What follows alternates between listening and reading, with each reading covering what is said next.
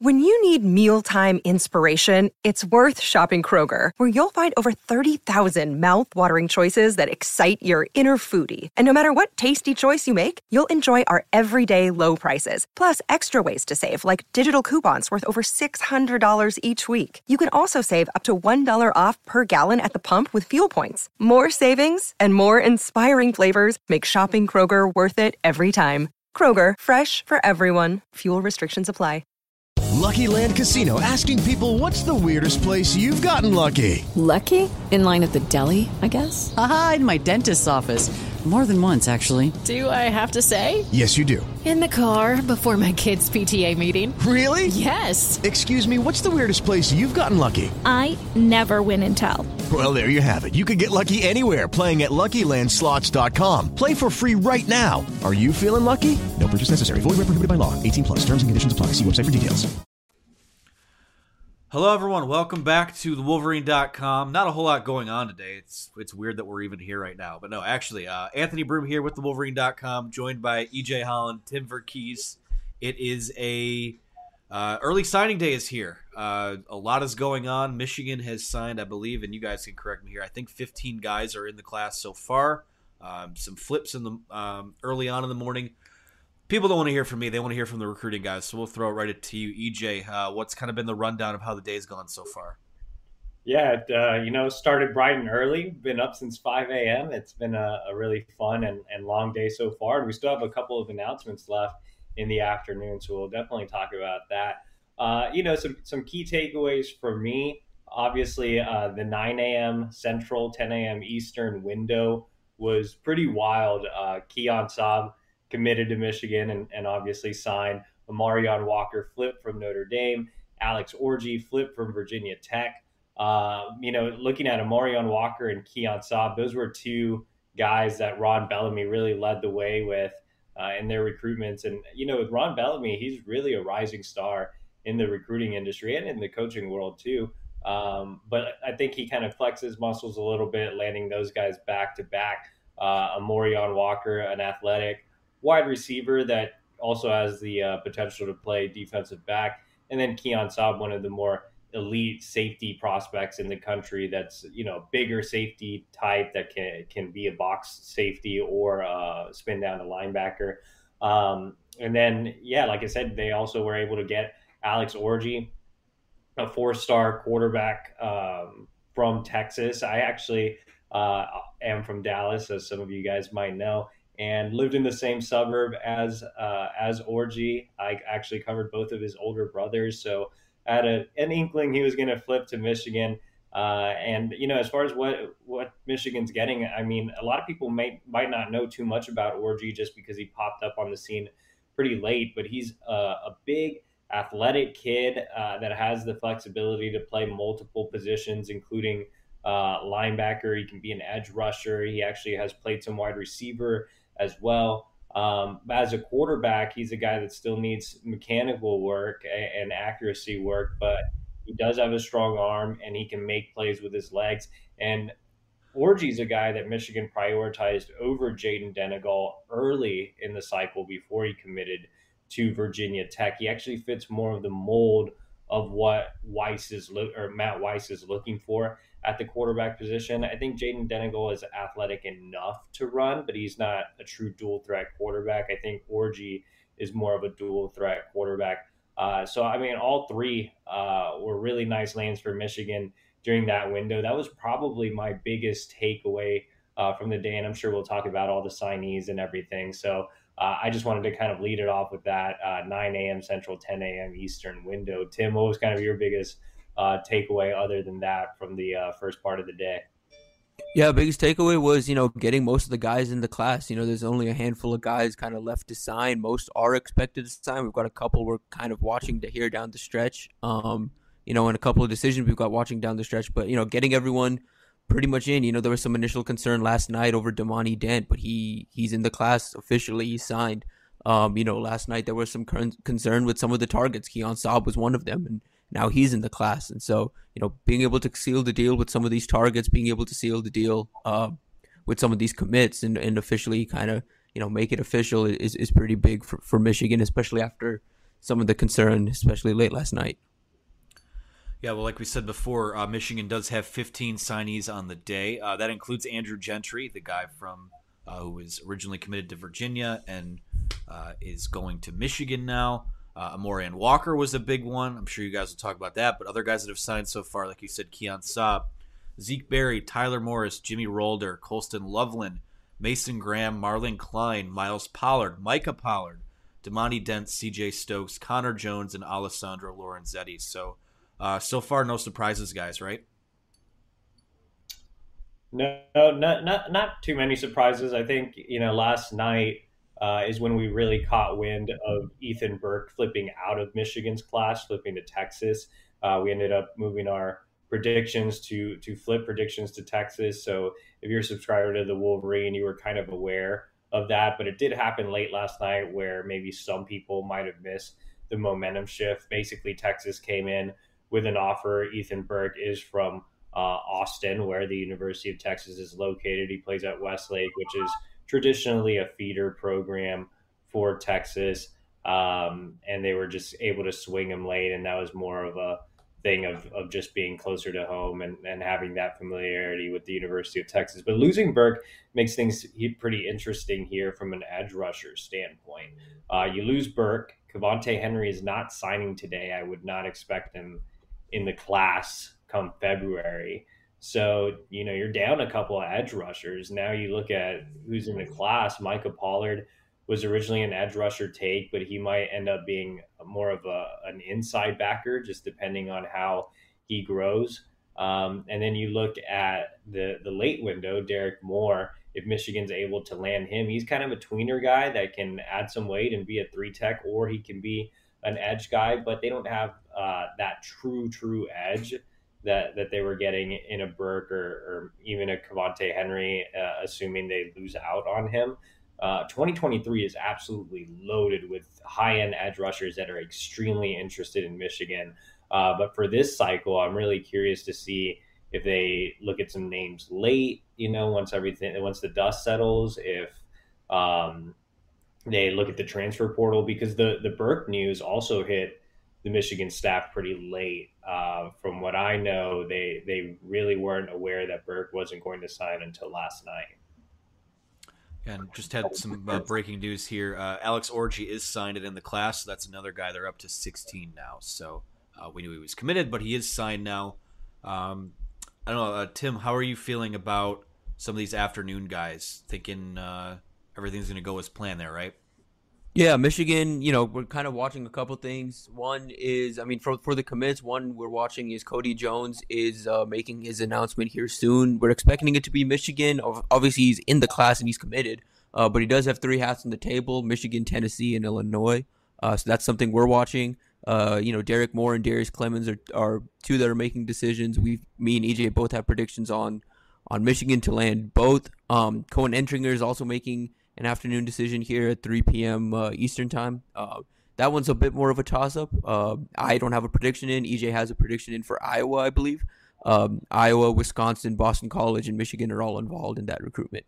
So those are the kind of things we're watching down the stretch. And then just formalities at this point, making sure Will Johnson gets his papers in, making sure Kenneth Grant and some of these other guys, get their papers in. Another one would be Deuce Spurlock, who, over the weekend at one point, there was talk about him wavering. So we're kind of watching to make sure that he officially gets his paper in. He's been pretty active on social media today, kind of supporting some of his fellow Michigan commits. So, hopefully things stick with Michigan, but Florida and Auburn and a couple other SEC area schools have been pushing for him. Cool. Well, yeah. For the people watching right now, and thank you if you are, and if you're not familiar with our page, hit the subscribe button. We'll be doing more live streams, more videos, a lot of content coming out of the early signing period and college football playoff and all that stuff. So definitely going to want to hit this, that subscribe button below. So basically what we're going to do over the next, 50 minutes or so at this point, is Tim and EJ are here to more or less take your questions. We'll talk about what's ever on your mind in terms of recruiting and some of the stuff that's still out there, some of the things that didn't go Michigan's way. I saw a couple questions. I guess we'll start it off with this because it came in from a couple people. Deion Walker winds up going to Kentucky. I guess just kind of give us a rundown of what happened there and why it's not Michigan today. Yeah, so the Deion Walker recruitment got really, really interesting last week. Early in the week, I was pretty confident he was going to Kentucky. Then he made a midweek official visit to Michigan, and I still said, hey, guys, temper expectations, still probably Kentucky. And Kentucky got him on campus for a weekend official visit. At that point, he decided that he was going to come back to Michigan for an unofficial visit. And I had also heard the Kentucky official visit didn't go exactly as planned. So that gave Michigan some optimism. That gave me some optimism. They got him back on campus on Sunday. Like I said, they had him, I think it was like a dinner at a country club, and then they got him on campus and had their final meetings with him. And Steve Clinkscale made a really, really aggressive push with Deion Walker. You guys might remember Clinkscale was at Kentucky and was the guy that offered Deion Walker, and it was his primary recruiter there. So, Klink had also made an in-home visit right before his midweek official visit. And so things started to look more on the up and up for Michigan. Monday, I started feeling a little better about it. Michigan, I know, was starting to feel a little more optimistic about it.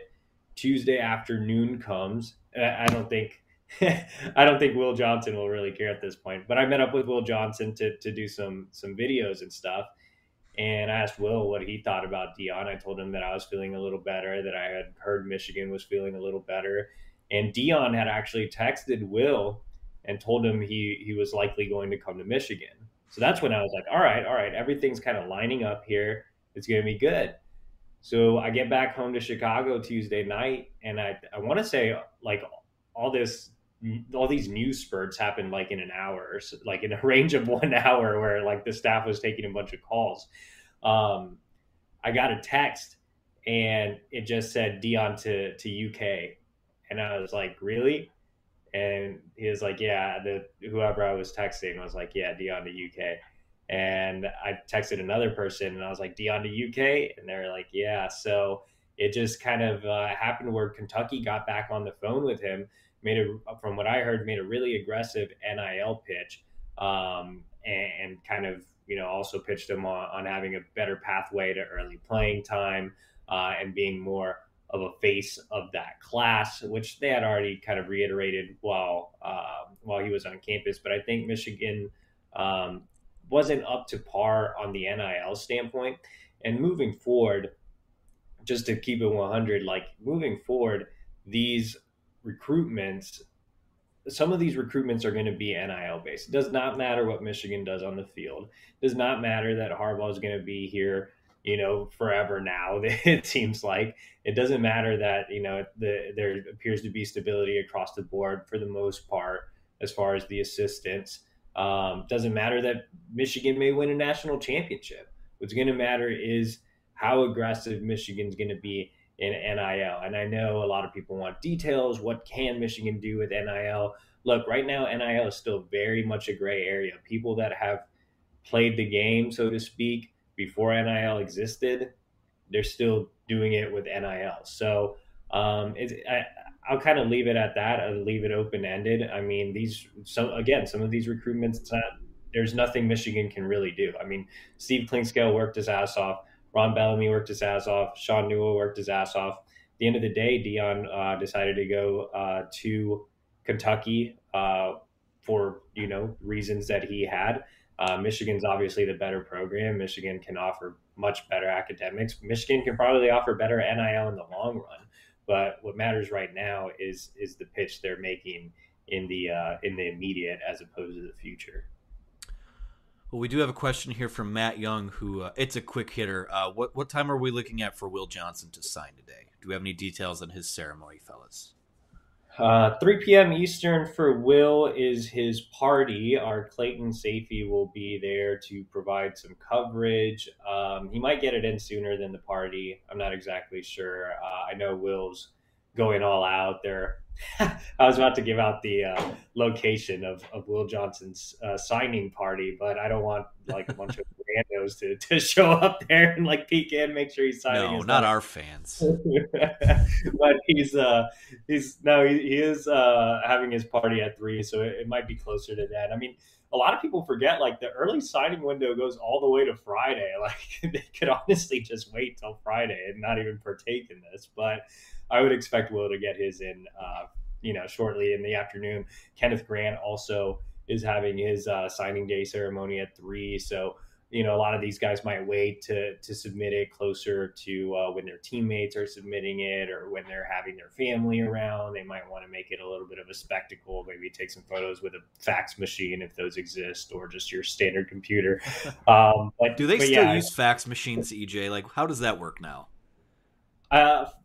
From what I know, most people just use PDFs, but I mean, I don't see why you couldn't use a fax machine if you really wanted to. So this one comes from G. Soper, and this is for Tim, because I believe you were the one that reported it over the weekend. How are we looking with the center from Virginia who's possibly transferring? You guys hear anything about that? Yeah, honestly, it's been kind of quiet since the visit. I think it's going to be one of those things that we're transferring. He has said he's still open to the opportunity to return to Virginia, and honestly, he's in an interesting position. I think I even questioned like his decision to kind of transfer rather than just declare for the NFL draft. He's grad transferring, and he just he's an All-American and just finished as a finalist for the Remington. He's one of the best centers in the country. So he's got a couple options, NFL. I'm sure he's going to take some other visits. Obviously, we're in a dead period now. We're in a dead period till Jan 10th. And the only visit he's taken that I know of is Michigan. So, Michigan is in a comfortable spot with him. But there's some time with him. He's got kind of time to make a decision. With some of these transfers, it's not up to Wednesday. It doesn't come down to these next 3 days to make a decision. They've got kind of as much time as they want, as long as they're in kind of before spring ball, they're really good to go. So we haven't really heard anything since the visit. Sounds like the visit went well, but obviously, you kind of got to wait and kind of see, what he decides to do. And because he does have he's in a more unique position than most transfers. All right, well, we'll go to this question here from Andy now, who I assume he's talking about Amarion Walker. He says, Walker position. What have we heard on that? I know he was listed as a wide receiver, but is there anything else in play there for him? Yeah, Amarion Walker, I think, in my opinion, I feel like Amarion Walker will likely end up being on the defensive side of the ball. Michigan is giving him every opportunity to play wide receiver. They recruited him at wide receiver. They made him a priority at wide receiver.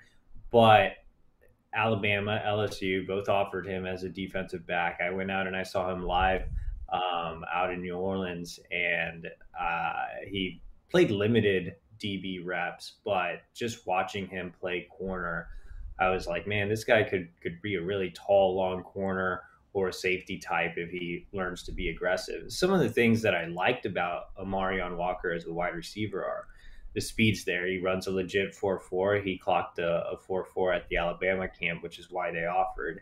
He's about 6'3".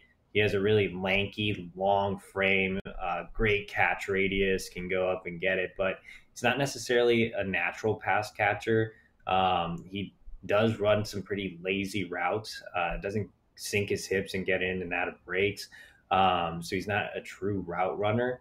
So those are the things that kind of concern me a little bit. And then he's just kind of not aggressive. If you get a Will Johnson type of corner on him that just presses him and bullies him a little bit at the line of scrimmage, he kind of gets down. So I on the defensive side of the ball, obviously you need kind of more of a physical mentality. So I think Michigan needs to get aggression out of him, whether it's on offense or on defense. He needs to be more aggressive and less, gun shy. But from a corner standpoint, it just looked like he was moving really well, really comfortable. And it's no surprise that here down the stretch, Steve Clinkscale has had some conversations about him maybe moving over to the defensive side of the ball or giving defense a try as well. So in my opinion, he likely will eventually end up on the defensive side of the ball, but He was up front with Michigan throughout the recruiting process and let him know I want to be a wide receiver. So Michigan's going to honor that and see how it goes with wide receiver. And, you know, he could be a guy that surprises and, you know, adds some weight and develops that aggression and improves his route running. But we'll kind of see he's more of a little bit of a tweener athlete right now. I mean, really good measurables. I mean, you see the height, you see a 6'3" guy running a 4'4", and obviously that athletic profile jumps out at you. But when you look at what he does on film or when you go watch him live, you know, there's a lot to be desired for. He did have a really great state championship last week, which I thought was encouraging. But I think with Walker right now, it's more of an upside take, more of a ceiling, what he can become. All right. Well, Jim Schreiber here wants to know a little bit more about Andrew Gentry. He says, is he older since he spent some time doing his missionary work? Let's just maybe run through the background on Gentry and his recruitment. And he was originally a 2020 guy, but he's part of this 2022 class. So what's the background and the story there?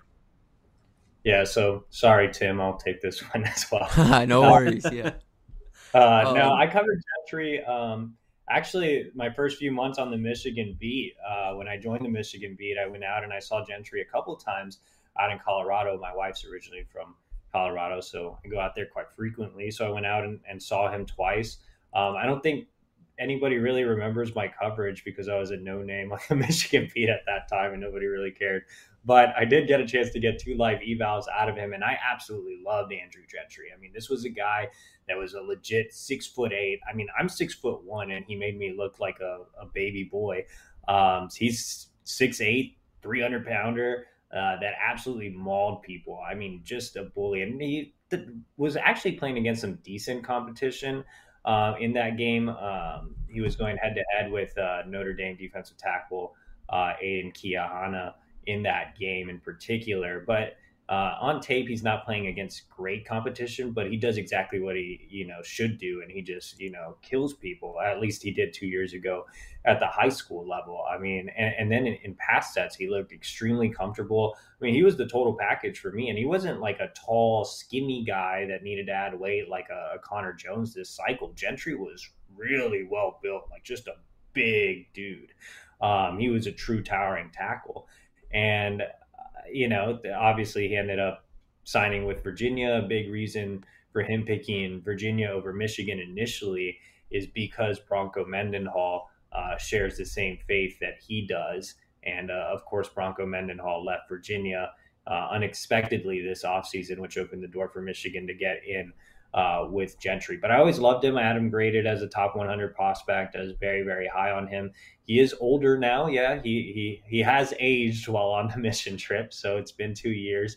I believe he's 20 years old right now. He has lost some weight. It's going to happen when you're a missionary.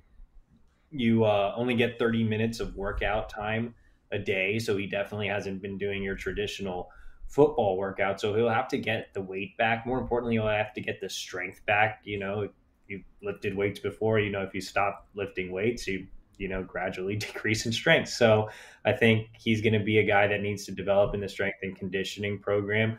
But I think with Gentry, like I said, he was already a bigger guy. He wasn't a skinnier guy, so I think he's going to have enough room to add the weight. He's going to get it back fairly quickly, especially under Ben Herbert, who does a phenomenal job with Michigan's strength and conditioning program. He is set to return from his mission, I believe, in May. So he should be at Michigan in June. But I think Gentry was a terrific steal and might end up being like the best late addition, despite all these fireworks with Saab and Walker and Orji, et cetera. Like, Andrew Gentry is going to be a guy that might be ready to go if he does get that weight and strength back fairly quickly. Great. Well, let's get Tim Verghese some work here. He's quiet over there. I want to get him involved. Darius Clemens, a top 100 guy on the On3 consensus, wide receiver that has kind of the charges come on pretty quickly for Michigan over the last week or so, it seems here. The On3 recruiting prediction machine has a 78.4% chance he winds up at Michigan. Tim, how are you feeling about that recruitment right now? I'm still feeling good. Real quick before I get into that, I know earlier in the stream I said we were watching Cody Jones. He did pick Michigan. His papers aren't in yet. He hasn't officially signed, but he's sticking with Michigan. So good news on that front. The DB class is looking really, really impressive. As far as Clemens, I still feel good about Michigan. Me and EJ kind of talked yesterday. At one point yesterday, there was a little bit of a concern, but things have kind of sharpened up. It sounds like there's a peer recruiting effort from all fronts, from Will Johnson, potentially even from Keon Sabb, and also the coaching staff to pull him in. He is originally from Michigan. He is childhood friends with Michigan freshman wide receiver Andre Anthony, so a lot of connections there. I still feel good about Michigan, and Michigan offers him the best opportunity right now of his three schools. You know, he was down to Auburn and Oregon at one point, but with questions surrounding Brian Harsin's future at Auburn and obviously Mario Cristobal leaving kind of makes things a little interesting for him. And that got Michigan back into the picture. And Michigan, of those three situations, is the most stable right now, with Harbaugh expected to be extended for the foreseeable future after this season. All right, well, this is one we'll keep – I want to get both of you guys in here on this. Obviously, one of the stories of the day was Travis Hunter flipping from Florida State to Jackson State. You don't see a five-star guy go from FBS to FCS. I don't think it's ever happened, but we have a question here. What do you guys think the consequences of the Hunter situation will have in recruiting? I think Tim's been actually following that one more throughout the day, so I'll kind of let him answer that one. Yeah, I think from a bigger picture standpoint, obviously this thing's been kind of crazy. So, there was buzz kind of entering signing day that Travis Hunter, who's been a longtime Florida State commit, grew up a Florida State fan, always wanted to play at Florida State, talked about playing at Florida State because of his grandma, and he all seemed signed, sealed, and delivered. He made some visits in the year, but he always said he was committed. And there was some buzz entering the week of, is he potentially on flip watch? And they were like, well, I mean, the only option would be Georgia, but it's not going to be Georgia. And this morning, it kind of came out that Jackson State was making an aggressive push for him with some NIL stuff and things like that, some stuff behind the scenes. But, yeah, Jackson State was able to land him. It's a massive, massive ad. It kind of paves the way for HBCUs. Deion Sanders, obviously the head coach at Jackson State, and he's talked about kind of wanting to put HBCUs back on the map. There was a time where a lot of NFL guys were coming out of there, and now it's not even so much. Even last draft, not a single HBCU player was drafted. So Travis is almost 100% going to change that. No matter what happens in his college career, he's going to get drafted. That's just the type of talent he is. This isn't a situation where there were any concerns behind the scenes of grades or ego or any off-field issues with him. This was just simply he made a decision to kind of pave the way for the future. And he's going to have an opportunity. If he was at Florida State, he would have had the opportunity to play wide receiver and cornerback. He's going to have the opportunity to play pretty much whatever he wants at Jackson State, whether it's wide receiver, whether that's cornerback, punt return, kick return. If he wants to play some quarterback, they're going to let him play quarterback because he's Travis Hunter Jr. He's a guy that he's probably the most fun recruit to watch in this cycle. I mean, turn on this film and he's really, really fun. Really polished on both sides of the ball, really twitchy, just a very, very natural athlete. His 7-on-7 highlights are insane. So if you get a chance to watch his highlights, definitely do that. And I know I'll for sure be tuned into some Jackson State games just for him. So that's just the level of impact that he has. And I did see on social media that it seems like there's an NIL deal with him in play with Penn National Gaming, which has something to do with Barstool, which obviously Deion Sanders has ties to that place as well. So a lot of crazy stuff happening today. So how is that not illegal? How is any of this legal, man? It's so funny that there are people that are like, oh gosh, it's crazy to see how money is ruling over college athletics now. It's like, where have you been the last X amount of years? It's kind of just how it goes. But well, let's go to a question here from Chris Carter. This is one both of you guys will be able to get in on. He says, I understand it's early, but who of all the recruits that we have, who has the chance to make the fastest impact? So we'll start with EJ on that one. Yeah, I mean, there are a couple guys that I think have a chance to make an immediate impact. Obviously, Will Johnson, comes to mind right away, just being a guy that is the highest rated prospect in the class. more of a lockdown corner, but has experience playing safety, played a lot of safety as a senior. His team, Grosse Pointe South, gave him an opportunity to play there just so he had more of a chance to make plays on the ball. But I think that he's a guy that can do a little bit of everything in the secondary if needed. I do think later on in his career, he will be that true lockdown outside corner that takes away his side of the field. But I think if Michigan needs a nickel guy, if Michigan needs a safety guy, Will can definitely play. And the thing about Will is he's been taking in practices like almost on a weekly basis.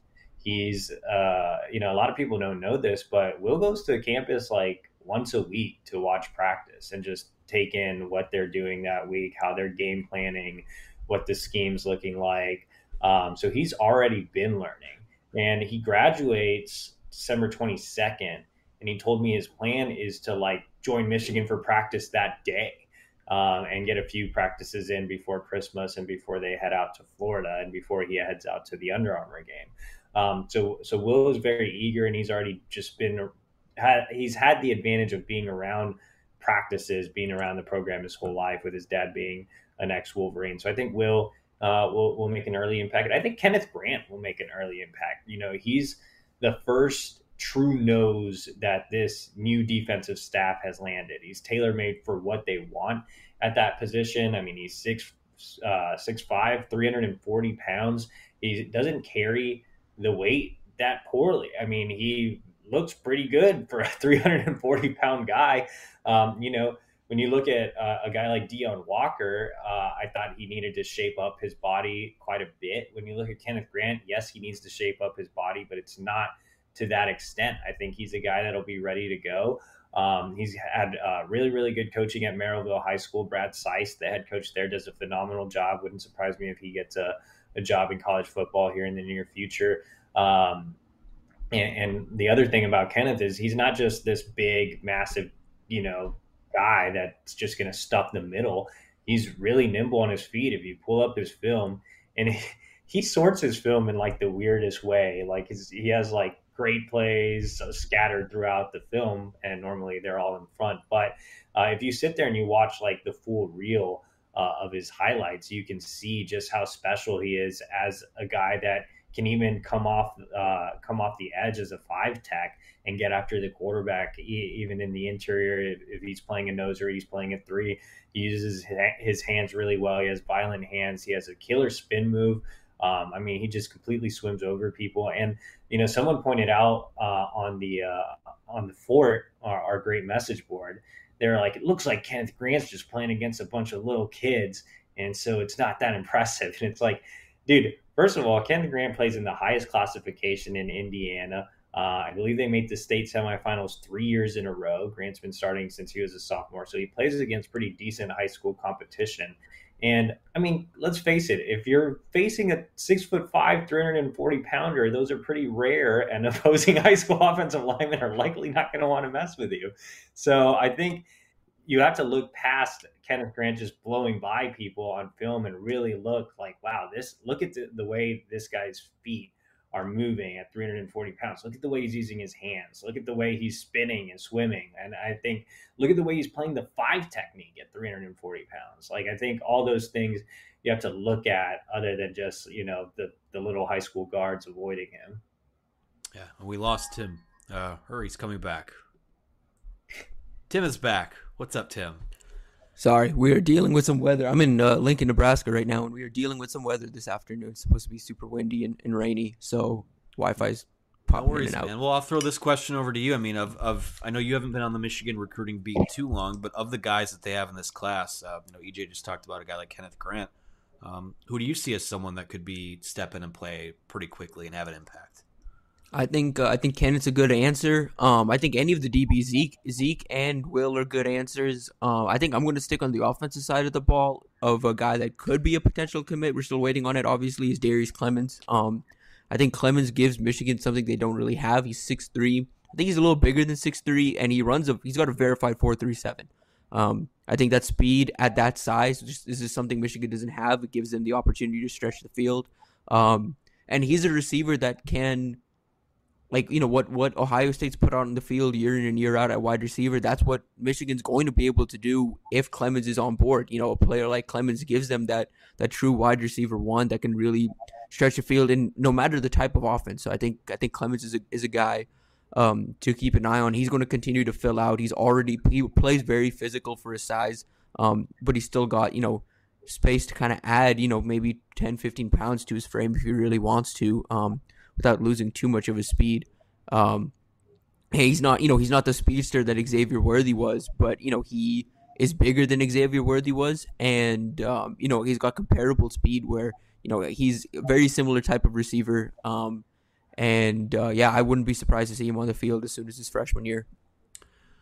Well, of course, we are Anthony Broome, EJ Holland, and Tim Verghese from the wolverine.com here for the next 20 to 25 minutes or so, taking your questions here during a bit of a lull in the action on the early signing period. Guys, we talked about him a little bit earlier. Derek Moore is one of the guys in the afternoon that we're waiting on here. And Newber wants to know if we have an update on him. Where we stand in his recruitment in terms of that coverage throughout the day, and what's – just give us kind of an overview of how we got to this point. Yeah, I'll go ahead and start. I was actually going to interrupt you to give the people Derek Moore update, so this works out perfectly. We had kind of, once Derek Moore, news broke that he was going to be on campus over the weekend, we kind of had a good inkling it was getting to Michigan.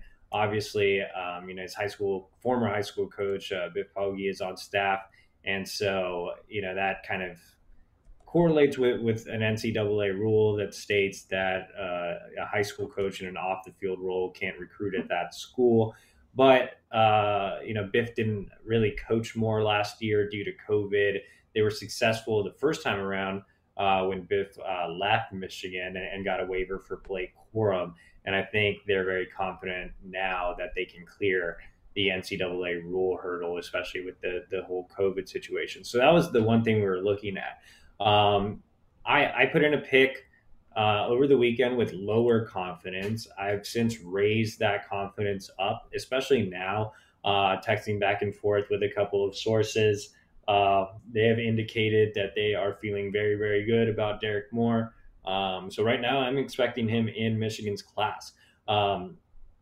I did exchange some messages with those around Michigan too, just because we've all kind of been curious, not just me and Tim as reporters, but I know you guys as fans, is what the hell is Derek Moore going to be? Because you look at him and he's more of a 6 foot, 3.5, 250 pound guy right now, 255 pound guy. So he's not necessarily ideal for any one position just based off of his frame, but he's really, really good. I mean, he was the Maryland Player of the Year. I saw him at Under Armour Baltimore last summer, and he was clearly one of the best guys there. I remember seeing Derek Moore, and actually at the time as well being like, I don't know what that guy's going to play, but he's really good.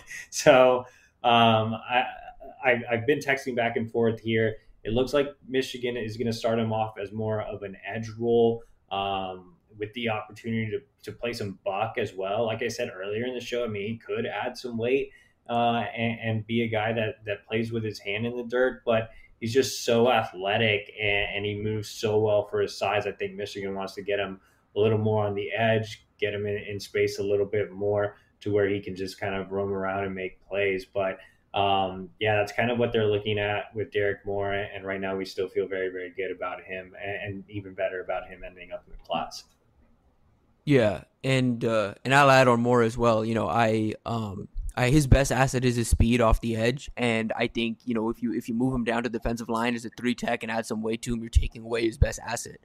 Even though he would be successful either way, and I wouldn't be too worried too much about the height. I think that's it's a concern because for the most part, Michigan is looking for 6'5" and above at the edge rusher position. I mean, you look at Ojabo and Hutchinson this year, you know, look at some of the commits. They obviously Burke flipped, but Burke was another one that kind of fit that 6'6", 6'7" mold. But, you know, schools across the country have outside linebackers that are 6'4" and are very successful. Will Anderson is not all that big. I think he is closer to 6'3", 6'4". That's not to say Derek Moore is ever going to be Will Anderson. Will Anderson is a really special edge rusher, but more of from a frame standpoint, from a size standpoint, I wouldn't be too worried about that. He's going to be a bit of a undersized edge rusher in Michigan's system, but you know, between his speed, his overall athleticism, and just the type of player he is, I think he can more than compensate for that, especially as he adds more weight. You know, he is about over 250. I've heard close to 260 at times, but he holds it really, really well. He holds it closer to like a 235, 240. As he continues to, you know, stick in the weight room and kind of add some more weight, you know, he could get up to 275 and it could look closer to 250. He could look really slight, but he could weigh a whole lot and pack a heavy punch. And so I'm not too worried about him. And I think, you know, Michigan pushed for a reason. You know, Michigan took him for a reason. You know, they cleared these hurdles for a reason. It's just kind of an extra headache that they had to take on to even win this recruitment that, you know, I trust that they have a plan for him, and they probably trust their plan for him as well if they were willing to go through all that paperwork so late in the process. Tim made a great point. He carries his weight like a 235-pound guy and not like a 255-pound guy. So that's a really, really nice point. I covered a guy similar to that, Joseph Asai, who was out of the Houston area. Kind of carried his weight in the same way. He's now in the NFL, played at the University of Texas. But you can be a really successful edge rusher with that type of frame if you carry it the way Moore does. For sure. It's a big get for them, or it would be a big get for them, like we talked about earlier, given what the edge rusher situation looks like right now. I want to go to NSTHTV, who is asking who the early enrollees will be. I think we have that list somewhere. We have that list somewhere. There's a lot of lists in a lot of places right now, yeah. Yes. I will start off with the guys just off the top of my head, just rolling through the positions. Jaden Denegal is an early enrollee. Alex Orji is an early enrollee. Tyler Morris is an early enrollee. If Michigan gets Darius Clemens, he will be an early enrollee. Amarion Walker is an early enrollee. Connor Jones is an early enrollee. Mason Graham is an early enrollee. Aaron Alexander is an early enrollee. Will Johnson is an early enrollee. Cody Jones is an early enrollee. Miles Pollard is an early enrollee. Keon Sabb is an early enrollee. And I might have missed someone. I think that's mostly it. Okay. Well, I have a question here. Someone couldn't get onto the live stream, so they sent a Twitter DM to me. So they said, I was curious if EJ or Tim knew the status of Demonte Trianum, the transfer recruitment, and what your guys' thoughts on him are. I believe Tim broke that news, actually, that he was visiting, so I will leave Tim to answer. Yeah, I don't know what the status is after his visit. I do know he is originally from Ohio, so you know, a return to the Midwest makes a lot of sense for him.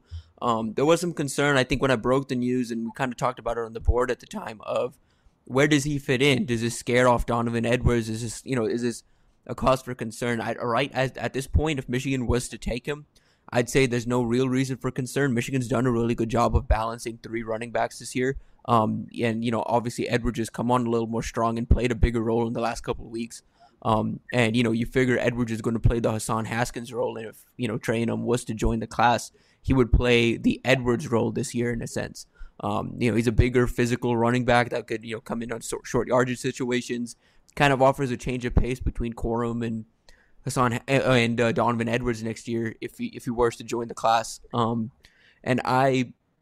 You know, and especially Michigan's system, you can never really have too many ready-to-go running backs. You know, they've got another freshman, Tavier Dunlap, who's talented in his own right, and, you know, he's continuing to develop. So I wouldn't be too worried about, you know, what the potential take means for the running back room.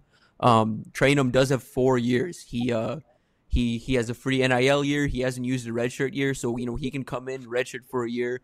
At that point, Edwards would have one more year. Corum would probably be on his way out, and so you're looking at a three-way running back head between him, potentially C.J. Stokes, Tavier Dunlap, and Donovan Edwards. So I think the take makes a lot of sense if Michigan were to get him. I've heard from talking to people close to Arizona State about him, they really like him. You know, he was their number two back this year.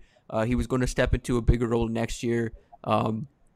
at times found himself in the coach's doghouse over some fumbling issues, but you know that can be resolved, and no one better to do it than Mike Hart. So I think if he ends up being a take, and we'll check in with him after we kind of get through the chaos that is this week. But you know, once we get past that, we'll have a better idea of where things sit with him.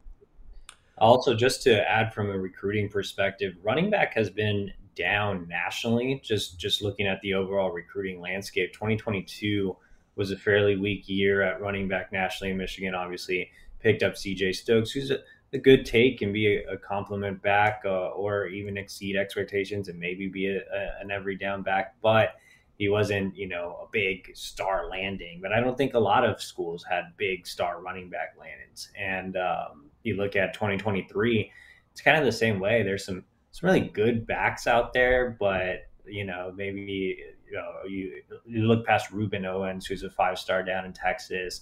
There might be a couple others.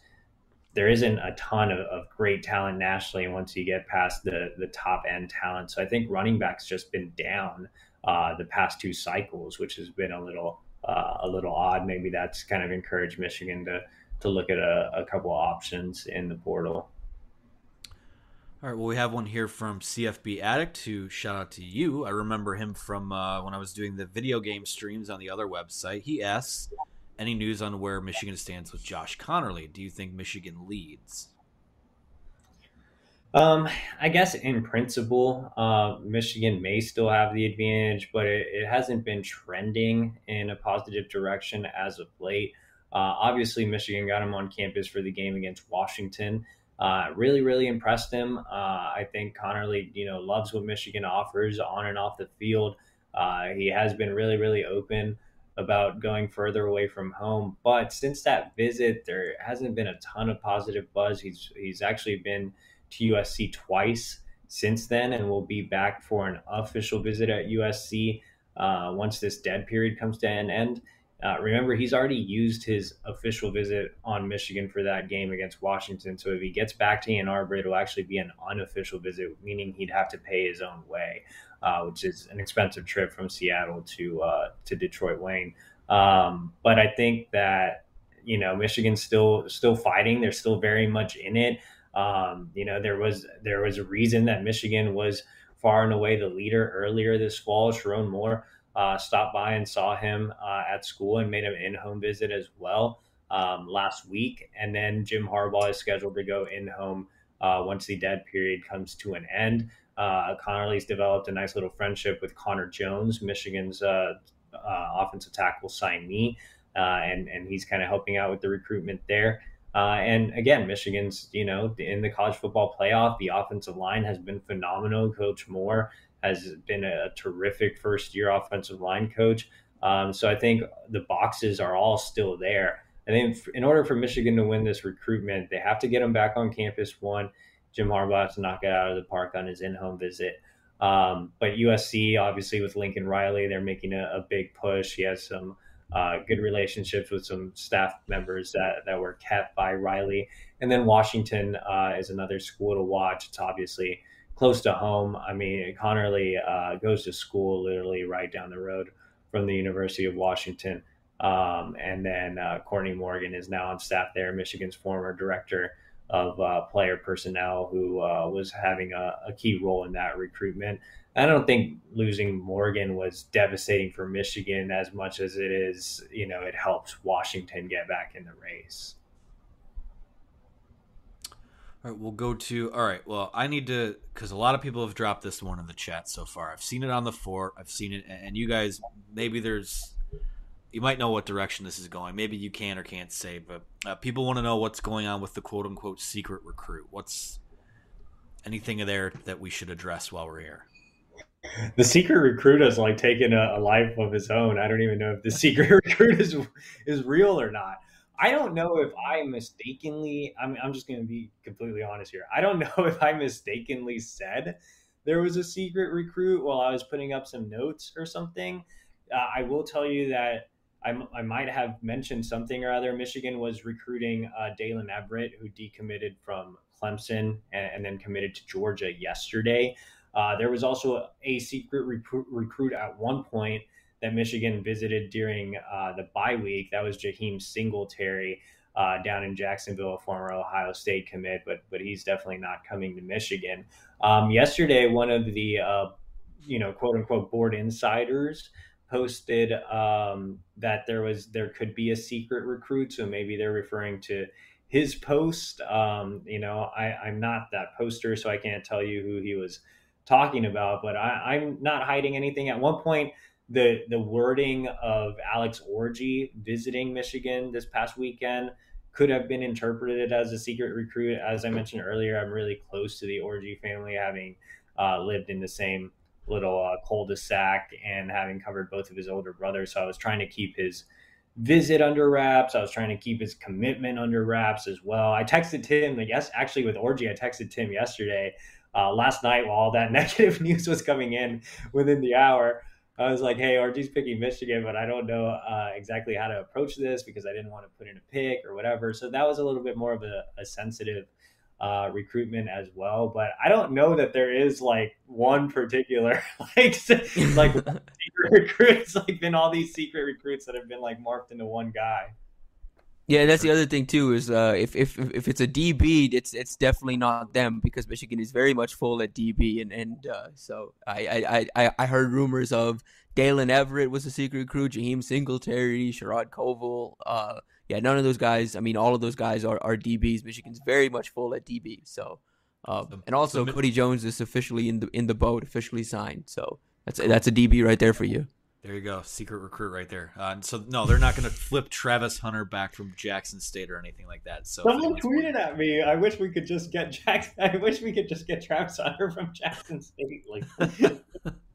What a timeline we live in right now. But good. This is a good segue talking about Alex Orji here from Ben Ricketts. A couple people asked this, but Ben's just the most recent one. Committed as a quarterback, but what position do you think he will ultimately wind up playing at Michigan? Well, he's going to get a fair shake at quarterback, and that was one thing that the Orji family wanted to make clear on their official visit to Michigan is they wanted a real opportunity to play quarterback. And actually, Matt Weiss was really in on him early on in the winter. His primary recruiter back in the winter when Michigan initially offered was Mo Linguist, who bolted to Buffalo. But Mo, being from Dallas, had known the Orji family for a while, which is why he kind of took the lead in that recruitment. But Weiss was heavily involved then, and then became the primary recruiter as we moved here, deep into the fall as we approach signing day. So Weiss really likes him. Like I said, Weiss, Michigan missed on quite a few quarterbacks this cycle. But if you remember early in the process, Weiss was really looking for a guy that could run.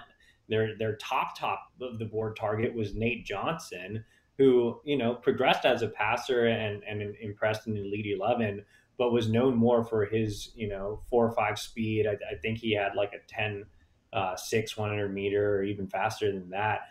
So Weiss was really looking for a guy that could run first, maybe even more so than could throw. Weiss is a smart guy. I think he trusts his ability to maybe fix some mechanical issues.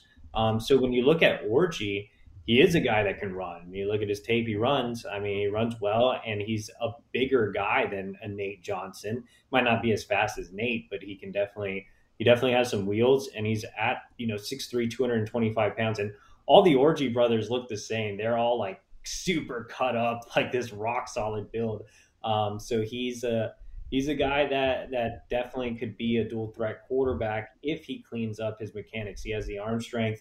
But he does still have some mechanical things to work through, throwing motion to work through, accuracy issues to work through. Those are all things that sound like major issues, but I think Matt Weiss feels like he can work with. But to your point, yes, he does have position flexibility. When I first met Alex, he was a freshman, and he was playing some wide receiver. He was playing some defensive back. He's gotten so big now that I think he can be a box safety if needed, but likely, if he ends up on the defensive side of the ball, maybe more of an edge rusher or a linebacker. Both of his older brothers are linebackers at Vanderbilt. His oldest brother, Alston Orji, was actually a really highly touted linebacker recruit that, again, ended up at Vanderbilt. But, yeah, he does have a ton of position flexibility, but they are going to give him a fair shake at quarterback. All right, this one's from Charles Jones, and we got probably about 6 or 7 minutes here. So any other final questions you want to get in? Again, make sure they're recruiting. I see a lot of football questions. We'll do a football live stream probably sometime next week as we ramp up for the holidays and for the bowl, for the Orange Bowl. But Charles Jones asks, what players are playing in the Army All-American and Under Armour All-American All-Star games? The Army All-American game will have Tyler Morris and Zeke Berry. Connerly will be there as well. I know he's not a commit, but obviously he'll be a big target. The Under Armour game will have Will Johnson, Keon Sabb, and Amarion Walker as well. So that's kind of the list of guys that are playing in those games right now. I know it's a really short list, maybe some late additions.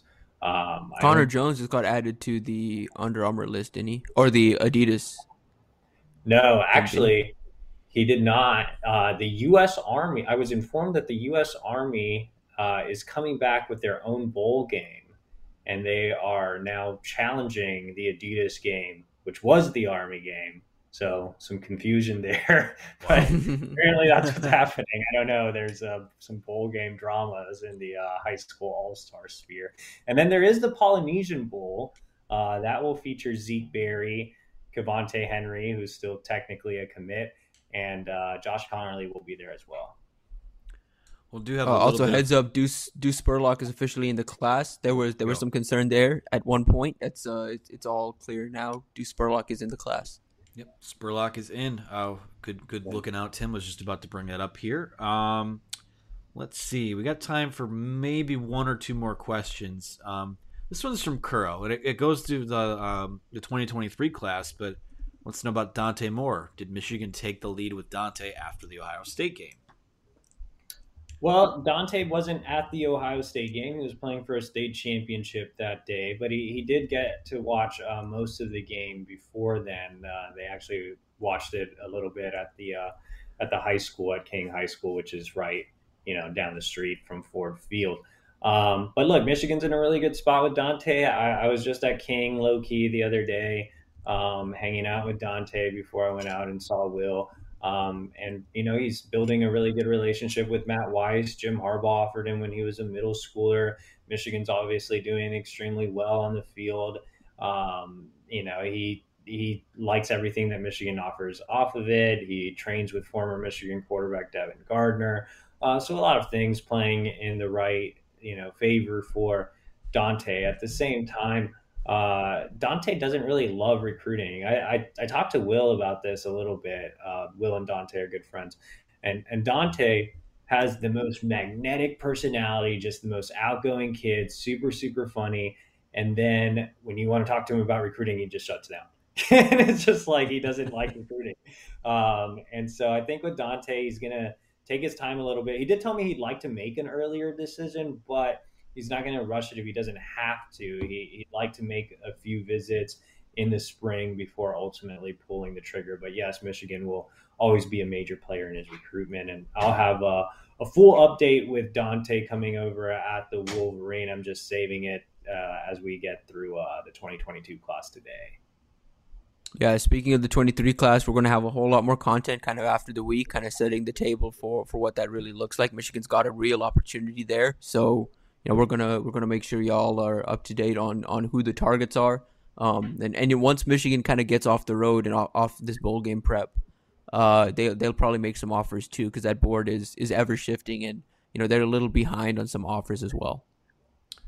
Cool. Well, I'll ask you a question, and I'll give you guys a quick chance to push what you're doing the rest of the day here. Positions of need pretty well covered, it seems like, in the 2022 class, but when you look ahead to 2023, what are some spots that you see this staff recruiting pretty hard? Definitely going to go after edge rushers. I mean, you're kind of seeing how the board's shaking out here late with Ethan Burke flipping, Kevontae Henry likely not signing with Michigan. I mean, obviously Derek Moore would be a great land, and we talked about some of the things about him as being more of a tweener. Same thing with Micah Pollard. But I think there are a lot of talented edge rushers that are very, very interested in Michigan, that have seen what Aiden Hutchinson has done this year as a Heisman finalist. I think Michigan could take like 4 edge rushers. I mean, I really do. They obviously need to find the future at that position. So I think edge rusher will definitely be a position of need. Wide receiver will still be a position of need. I mean, Tyler Morris and Darius Clemens, if they land him, could be the only takes. Obviously, Amarion Walker is in the class as well, but like we mentioned earlier, it could end up at a defensive back. So I think you'll see some more, wide receiver offers. And then along the offensive line, for sure, Michigan only has 2 offensive line commits right now.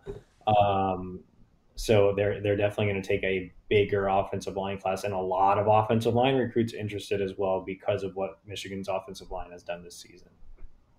Yeah, I was going to mention offensive line as one. Michigan's already got, I think, 3 that have named Michigan as their leader or Michigan is trending in the very, very positive direction for. And none of those 3 are really like the big fish that they're after at the O-line position, which is a testament to how big this class could be. And so you've got those 3 guys. I think a position, less of a position of need, but more of a position they're going to make a big splash in is linebacker. They already have a commit from Tallahassee Lincoln, linebacker, 4-star. It has been a day. I'm sorry, I'm blanking on his name. Raylan Wilson, correct. Yes, Raylan Wilson is already committed, and Michigan is also in a really good spot with a couple of the other top linebackers in the country. Tackett Curtis comes to mind. And they're really pushing at the linebacker position. They're in on 3 or 4 of the top 10 linebackers in the country. Just overall, obviously, Raylan's already on board. So they have a chance to make a really big splash and get some impact guys at that position in 2023. All right, well, I think that's going to do it. We just took up an hour of your guys' time, and I know time is so valuable for you guys today. Hopefully you get a chance to coffee up a little bit or do something to replenish for the stretch run here, but you guys are Energizer bunnies, and we know it'll keep rolling along. So it's been the Wolverine.com live stream here on National Signing Day. Thank you to EJ Holland. Thank you to Tim Verghese. You guys are killing it. Make sure to head over to the site. And if you're not a member of the site, our dollar for a year subscription deal is still live. And you are going to get the goods. You are going to get an abundance of content. And if you sign up today, you're basically getting 2 National Signing Days worth of content, given that this deal stretches over the span of a year. So thank you to that. If you're here watching live, subscribe. For podcast people, or Apple, Google, Spotify, wherever you get your shows. Guys, thank you so much. Do what you got to do here, and we'll talk to you again soon. With Lucky Land Slots, you can get lucky just about anywhere. Dearly beloved, we are gathered here today to... Has anyone seen the bride and groom? Sorry, we're here. We were getting lucky in the limo, and we lost track of time. No, Lucky Land Casino, with cash prizes that add up quicker than a guest registry. In that case, I pronounce you lucky. Play for free at LuckyLandSlots.com. Daily bonuses are waiting. No purchase necessary. Void where prohibited by law. 18+. Terms and conditions apply. See website for details.